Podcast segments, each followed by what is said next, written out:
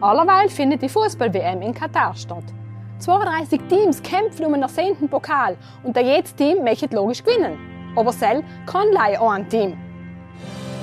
My Input, dein Podcast für ein Leben mit Perspektive.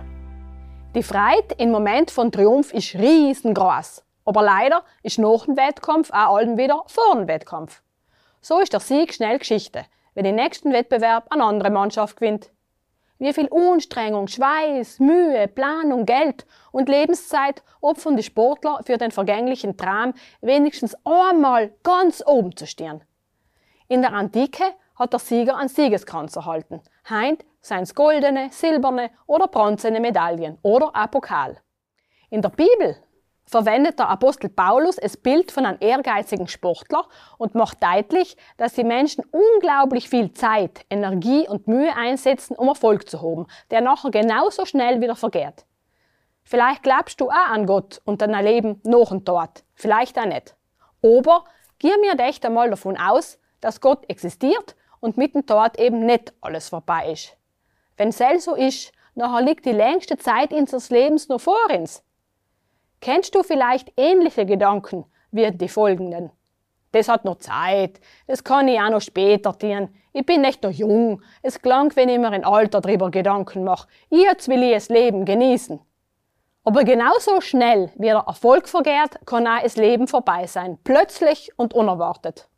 Allem wieder lesen wir von Menschen, die total überraschend aus dem Leben gerissen werden.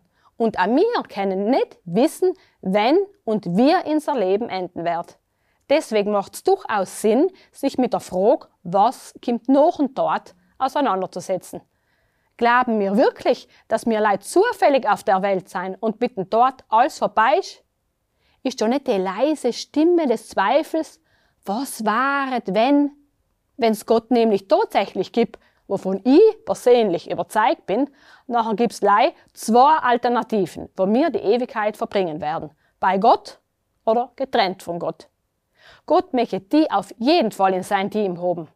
Na, es Leben mit Gott ist keine Garantie, dass allem als glatt läuft. Obwohl das eine häufige, gängige Meinung ist, verspricht uns das Gott nirgends. Unser Leben ist voller Herausforderungen und Trainingseinheiten. Aber wenn Gott an deiner Seite ist, hast du einen besten Trainer, den es gibt. Warum? Er hat dich erschaffen, kennt dich in- und auswendig und liebt dich mehr, als du dir's vorstellen kannst.